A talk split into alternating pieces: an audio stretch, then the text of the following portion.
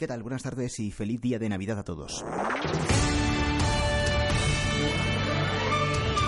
Cerramos 2012, un año que ha estado marcado por una despedida a medias. Y he tenido la oportunidad de comunicarle mi decisión de dimitir de mis cargos de diputada a la Asamblea. Año de protestas y movilizaciones de nuevo en la calle. Soy de justicia y yo vengo por, por el punto de los recortes. Están dejando con el culo al aire. Una noche de miedo que terminó en tragedia y que ha hecho temblar los cimientos del Ayuntamiento de Madrid. Eh, no se han enterado de nada. O sea, han seguido la fiesta hasta que la fiesta ha terminado. 2012. Un año de noticias en Madrid. Javier Casal. El Ayuntamiento de Madrid ha saldado con la salida del equipo de gobierno de Pedro Calvo y otros dos responsables de la empresa municipal Madrid Espacios y Congresos, la que ha sido hasta ahora la mayor crisis política a la que ha tenido que enfrentarse Ana Botella desde que hace un año llegara a la alcaldía de la capital. En ningún momento nadie eh, vio ningún tipo de evacuación, o sea, la música siguió y como te digo, pues no, todo por así decirlo inexplicable porque todo siguió como si no hubiera pasado nada. Llego a la fiesta hasta las seis y media más o menos que acaban con la música, la cortan y salimos fuera del recinto. La noche del 30 de noviembre, mientras sonaba la música de este DJ Steve Aoki en el Madrid Arena, los pasillos se convirtieron en una auténtica pesadilla. Un recinto municipal parte del proyecto olímpico, una empresa recomendada por el ayuntamiento Diviértete que permitió que se doblara el aforo, y un rosario de contradicciones y documentos desvelados por la prensa a los que el consistorio de Botella fue dando respuesta tarde y no siempre de forma demasiado precisa. La noche de Halloween en el Madrid Arena ha puesto en evidencia la falta de controles en materia de seguridad dentro y fuera y las deficiencias de un edificio al que el propio ayuntamiento no concedió en su día la licencia de funcionamiento. Cinco jóvenes muertas, cinco familias destrozadas, un tsunami político en el gobierno de Ana Botella, una comisión de investigación a la que el PP ha dado carpetazo sin que nadie asuma ninguna responsabilidad y un empresario, Miguel Ángel Flores, en el ojo del huracán. Inicialmente en el Ayuntamiento de Madrid nadie calculó la magnitud de la tragedia, ni la alcaldesa, que tras visitar a los familiares de las víctimas se fue de puente a Lisboa, un polémico viaje, por cierto, ni su número dos, Miguel Ángel Villanueva, que daba por válidas las primeras explicaciones del empresario sobre el aforo. El aforo de la instalación es de 10.600 localidades y según nos comunica en estos momentos la empresa organizadora de este evento se vendieron 9.650. Por lo tanto, no se ha producido, eh, no se ha superado el aforo permitido para esta instalación. Durante todo el mes de noviembre, el Gobierno municipal se vio día a día superado por informaciones periodísticas que desmentían sus propias palabras sobre el aforo, la seguridad del recinto y la actuación policial, y que ponían en tela de juicio también la actuación de la empresa municipal que gestionaba el Madrid Arena. Tuvieron que llegar las primeras imputaciones judiciales para que Botella moviera ficha. Primero dejó caer a su delegado de Economía, Pedro Calvo. Poco después destituía a la cúpula directiva de Madrid Espacios y Congresos por pérdida de confianza, decía el comunicado. La comisión de investigación se cerraba con tan solo tres sesiones de debate, un montón de comparecencias vetadas por el PP y en medio del clamor de toda la oposición exigiendo a Botella que asuma responsabilidades políticas. La alcaldesa, que durante semanas había enmudecido, rompía su silencio para decir esto. Quiero insistir en que quiero pedir disculpas a los madrileños porque nunca Madrid Espacios y Congresos debió confiar en Diviértete para organizar un macroevento de estas características. Nunca más se celebrará una fiesta de similares características en un edificio municipal, una decisión que tomaba el ayuntamiento tras la tragedia. Rocío, Cristina, Katia, Belén y Teresa salieron la noche del 1 de octubre a una fiesta de Halloween y nunca más regresaron a sus casas. Gracias, Esther Redondo. Esta es la situación. Esto es lo que dio de sí la comisión de investigación. Por tanto, todas las grandes preguntas y las respuestas quedan en manos de la justicia. ¿Cómo está esa instrucción judicial? Nos lo va a contar Alfonso Gea. La investigación judicial está comenzando y si no se diseña un apoyo judicial específico se va a demorar muchísimo. Hay letrados que consideran que de ser así se puede llegar a los cuatro años de instrucción. De cualquier modo, el sumario ha colocado a Miguel Ángel Flores, su empresa Diviértete y las compañías de seguridad privada en el objetivo prioritario, y es que presuntamente se ha superado el aforo máximo en un 100%. Lo subrayaba Abdón Núñez, abogado de la acusación, nada más finalizar el recuento de las entradas. La cifra de entradas que hoy se ha recontado está en el entorno de 16.800 entradas.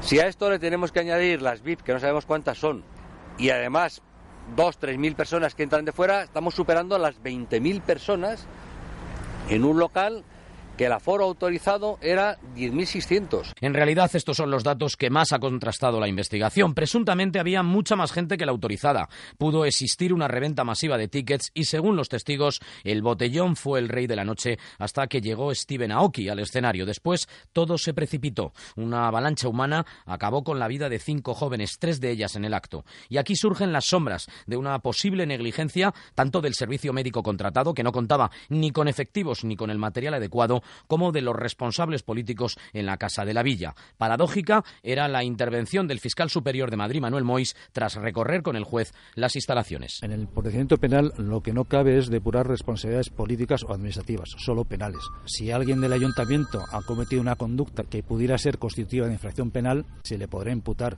Cuando a una persona se le eh, toma declaración como imputado es porque se le va a hacer preguntas que pudieran incriminarle, pero no porque sea culpable o vaya a ser acusado. Y ya van 11 imputados, cifra que sin duda se va a incrementar con la llegada del nuevo año. Un año de noticias en Madrid.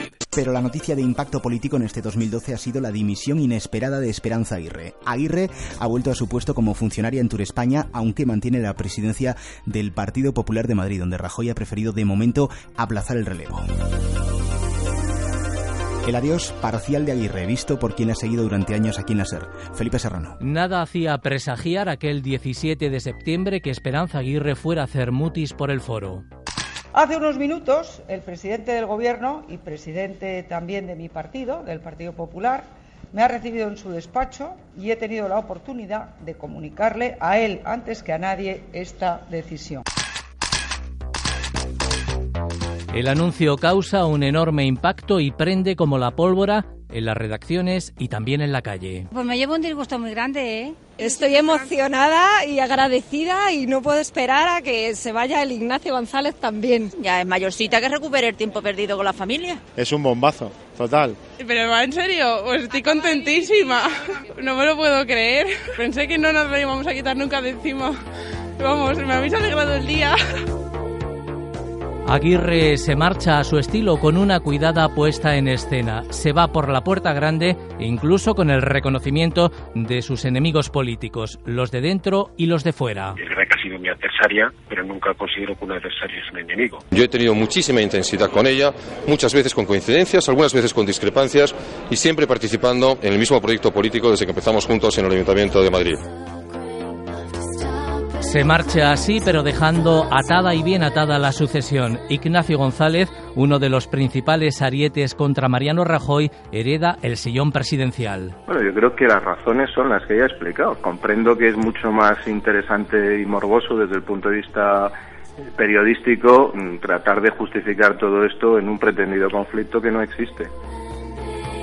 Treinta años después de saltar a la arena política, Aguirre se marcha, pero se va a medias, abandona la Puerta del Sol, aunque se hace fuerte en el PP de Madrid. Genio y figura, no se resigna a no seguir influyendo, aunque sea en la sombra. Deja las responsabilidades de la primera línea. Yo no dejo la política. Y eso es justamente lo que ha hecho en todo este tiempo, no dejar la política.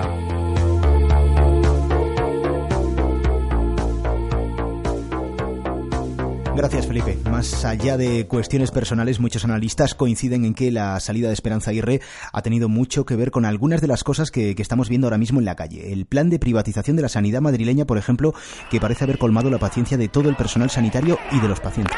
Llevo aquí años y años y años viniendo a sacarme sangre para hacerme gotas. Que en caso de que esto empiece a funcionar como ellos quieren, posiblemente vaya a la calle. La lucha contra el cierre del Hospital de la Princesa, un hospital histórico en el barrio de Salamanca que forzó una marcha atrás a medias de la Comunidad de Madrid que lo mantendrá como hospital de referencia, aunque ahogado, con 20 millones menos de presupuesto. A la Princesa se han sumado después hospitales, centros de salud, centros de especialidades, contrarios a un cambio de modelo de gestión sin precedentes en la historia de la sanidad pública. Javier Bañuelos. Un año tiene 12 meses, pero un año sanitario tiene un mes, noviembre y un día, este. Vamos a externalizar la actividad sanitaria en seis de los nuevos hospitales. Ese fue el anuncio que prendió la mecha de la marea blanca. ¡No se vende! ¡La sanidad se defiende! Que privaticen toda la sanidad.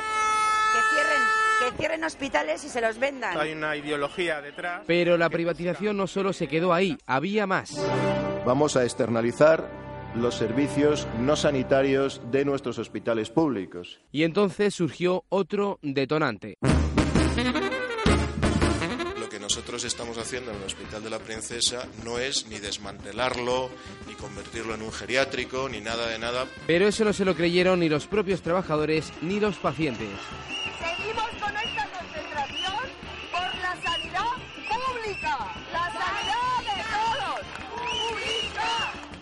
Yo llevo 53 años como enferma en la princesa y ¿qué le voy a decir? Que me no la quiten, vengo a reclamar que no. Porque no hay derecho a que nos dejen sin hospital. Incluso hubo apoyos inesperados. Pues cuando la señora en la botella llegó a la urgencia y firmó, vamos, que nos quedamos, no puso ningún problema, al contrario. Apoyos cuestionados incluso por el propio gobierno madrileño. Creo que la alcaldesa probablemente no conocía con detalle todas estas cuestiones del Hospital de la Princesa. La movilización de la princesa y su dudosa marcha atrás contagió al resto de hospitales. Comenzó un encierro en cadena en más de 20 centros.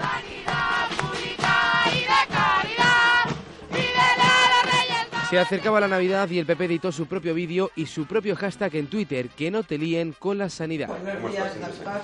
Llevo desde hace más de ocho años oyendo decir que la Comunidad de Madrid va a privatizar la sanidad. Pero los médicos contraatacaron y los directores de los centros de salud sorprendieron con una amenaza, su dimisión en bloque. Han abierto la caja de los truenos, han sacado las furias y va a ser muy difícil que nos paren. Eso yo creo que está muy claro. Y a todo esto sumemos otra polémica.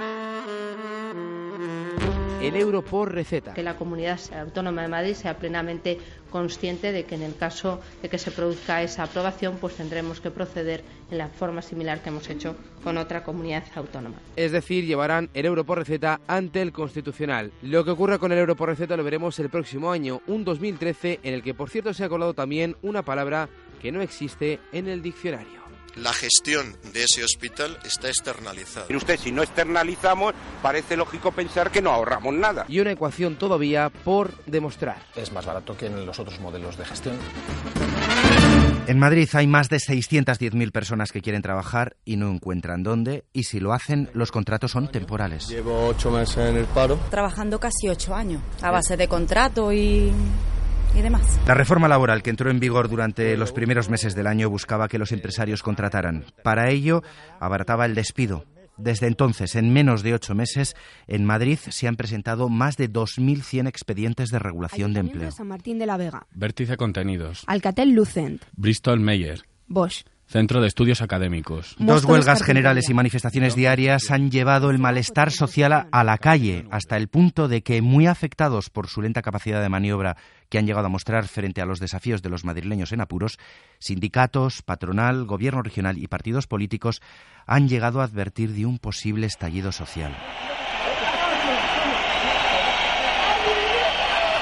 Y habrá más. Tan solo hay que ver las empresas que domiciliadas en Madrid van a despedir en las próximas semanas, en pocos meses.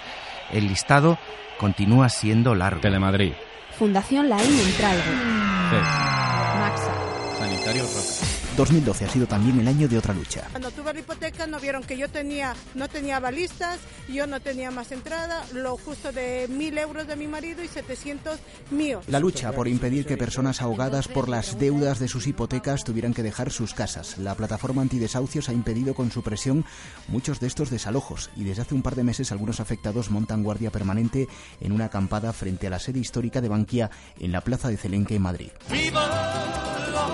Y también se han buscado soluciones más o menos imaginativas contra el desempleo. Durante este año ha venido a Madrid en varias ocasiones el empresario Seldon Adelson, el magnate de los casinos, que instalará su proyecto en la comunidad. En la carrera por convertir un secarral en un centro de ocio, Madrid le ganó la batalla a Barcelona. Aguirre lo anunció unos días antes de marcharse. Eso sí, prosigue el misterio y la burbuja de las dudas. Seguimos sin ubicación definitiva para el proyecto. Pilar Vicente. Ella, la expresidenta de Madrid, lo dejó bien encauzado en lo tocante al humo diáfano. En algunas salas de algunos casinos se pueda permitir fumar, a mí me parece que no hay que ser hipócritas. Ella dimitió el 17 de septiembre. Cuatro días antes, Sheldon Adelson elegía por fin la Comunidad de Madrid para su proyecto de ocio y juego. Aún no ha aclarado la ubicación específica. La inauguración se fía hacia 2022. 10 años. Los planes del actual presidente madrileño son inmediatos. A finales del año que viene podría iniciarse ya la primera fase. La primera fase arranca a finales de 2013. La última no terminará hasta 2022. Eurovegas levantará en algún sitio de Madrid hoteles con 36.000 plazas de alojamiento más, 12 resorts, 6 casinos, campos de golf. Sería la inversión privada más grande de Europa, con la vista puesta en atraer a casi 5 millones de nuevos turistas hasta 2025 y 39 millones de visitas de un día. A cambio, Madrid rebaja a los casinos el tipo tributario del 45 al 10%. Adelson ha comprometido un tercio de la financiación, el resto hay que negociarlo con los bancos. Afortunadamente, otro ocio es posible en Madrid. Para muestra, eh, un botón por la capital. Pasaron en 2012 gente como Springsteen, gente como Coldplay. Eh, celebramos el 20 aniversario del Thyssen y hemos asistido al estreno de nuevos musicales en la Gran Vía. El concierto del Boss fue el más largo de los que ha ofrecido hasta ahora junto a su banda, la E Street Band. Con su música nos vamos a despedir. Sigue a la 14 en la cadena Ser. Hasta mañana. Adiós.